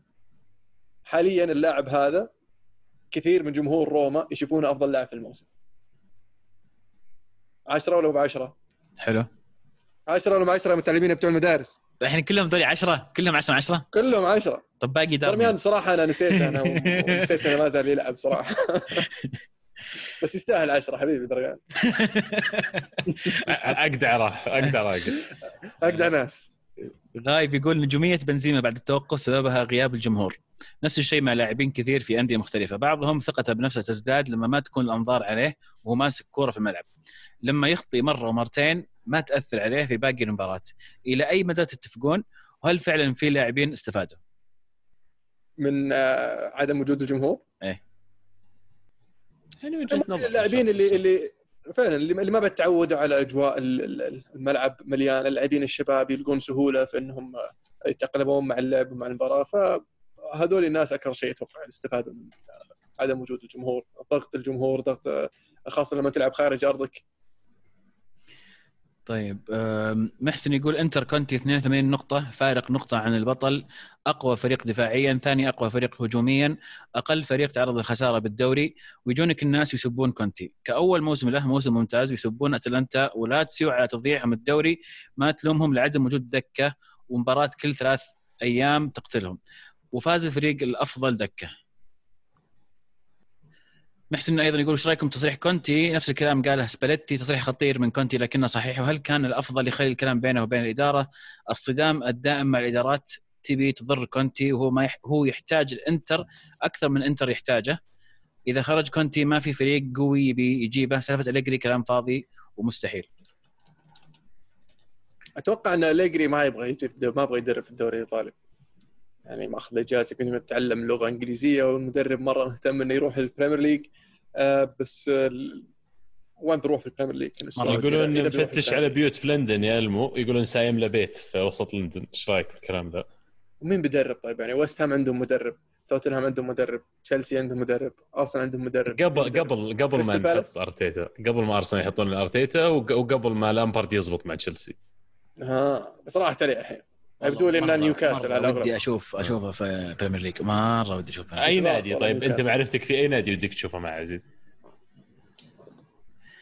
والله أنا عندي Football Manager دائما يروح يونايتد دائما. أنا ودي أشوف اليونايتد بس ما ودي ان أشيل أولي الحين. مو بوقته. اقتنعت ها؟ ركبت عليه بدويل يعني مو مو بإني اقتنعت فيه لكن بدأ يزبط الرجال. الفريق بدأ يزبط. ماشي كويس. جايب جايب المركز الثالث.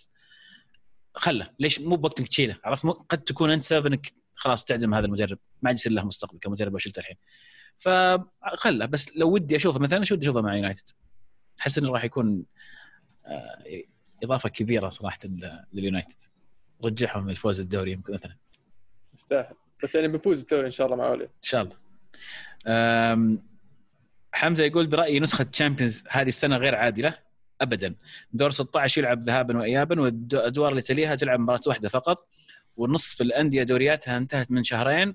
أحس الموضوع ما في تكافؤ. عاد وش تسوي؟ لازم تخلص البطوله بعد اللي بيستفيد اللي تركب معه. وفي أندية كثير راح تستفيد إنه مره تلعب مباراتين. صح. يعني أتوقع أولهم اتلتي مثلا. إيه. غايب يقول لو سيتي أخذ الأبطال هل ممكن نشوف جوارديولا مع نادي آخر الموسم الجاي؟ ومين؟ ولا لسه؟ حتى باريس. والسيتي برضو يعني من الناس اللي قد يكونوا محظوظين إنه راح تلعب مباراة واحدة. توقع جوارديولا يطلع إذا فاز بال Champions League. على طول. إذا يعني بيعطونه لسه كل ال tools اللي هو محتاجها بتروح شو تسوي؟ بتروح تجيبها مع نادي غيره. ما هو أنت ماشي مع نادي هذا فريقك. فريقك بنيته شبه من العدم يعني. كل أي لاعب قاعد تأشر عليه قاعدين يجيبونه. خلاص كمل مع الفريق. أنت الأرقام حقتك خرافية من أول جوب مسكته مع برشلونة. كمل إنك أنت تصير من أوائل المدربين اللي عنده كارير 10 ولا 15 سنة وعنده كذا عدد بطولات فلكي ما حد يقدر يجيبه. وبقي له موسم في عقده يعني. فأتوقع إنه راح ينهي موسمه. وراح يعلمنا القرار بنهاية الموسم القادم إنه راح يستمر أو راح يجدد راح يجدد أو راح يطلع. تتوقع يجدد؟ do you expect إنه يجدد؟ أنا شخصيا لا. وين بيروح إيطاليا؟ على الأغلب لأنه هو الدوري اللي ما بعد راح. لو طالع كذا يا عزيز. بدأ يسعفل عرفت بدأ يسعفل ممكن ممكن. تجملوا على ساري موسم واحد. كثير يا أخي موسم, موسم كامل يعني خطر خطر جدا إنك تصبر على ساري الموسم الجاي. خطر الهبوط الموسم الجاي يصير مختلف يعني. ممكن ممكن وارد كل شيء وارد والله أتمنى. خطر من إيش يا عمي؟ خذوا break من الدوري سنة واحدة. لا لا يوم بقى يوم بقى واحدة تصير نجيب العشره التواني لا. لا جيت ب... لا جيت بتقول باقي واحدة على ال 11 وكل شوي باقي واحدة ترى. اصبر يقول لك باقي شيء على النجمه الرابعه اصبر شوي شوي. حمزة يقول برايي المدرب الذي الذي يعرف يستغل إمكانيات كل لاعب في فريقه مهما كان مستواه ضعيف ويعرف كيف يوظفه في تشكيلته هو دائما المدرب المناسب لأي فريق. أرتيتا هو مثال حي لهذا الوصف. إيش رأيك يا عبد الله؟ يعني أنا بالنسبة لي متفائل مرة. عجبني ما أبغى أدخل أوصاف كثير وأبدأ أحطه في بوكسز خليه اغفلوا عنه يا جماعة. خليه يشتغل بصمت. أحمد يقول ما أبي أقول شيء إلا مبروك لعبد الله البطولة للأرسنال. حبيبي والله شكرا محمد الله يبارك فيك. وكذا نكون ختمنا على هاشتاج الكرة معنا لهذا الأسبوع. شكرا لكل من شاركنا رأيه وأسئلته. شاركونا الأسبوع القادم على نفس آه، الهاشتاج الكرة underscore معنا. شكرا لكل من هنأ بعد. أوه. على رأسي من فوق كلكم. ما عاد إيش نسوي يوم رينيو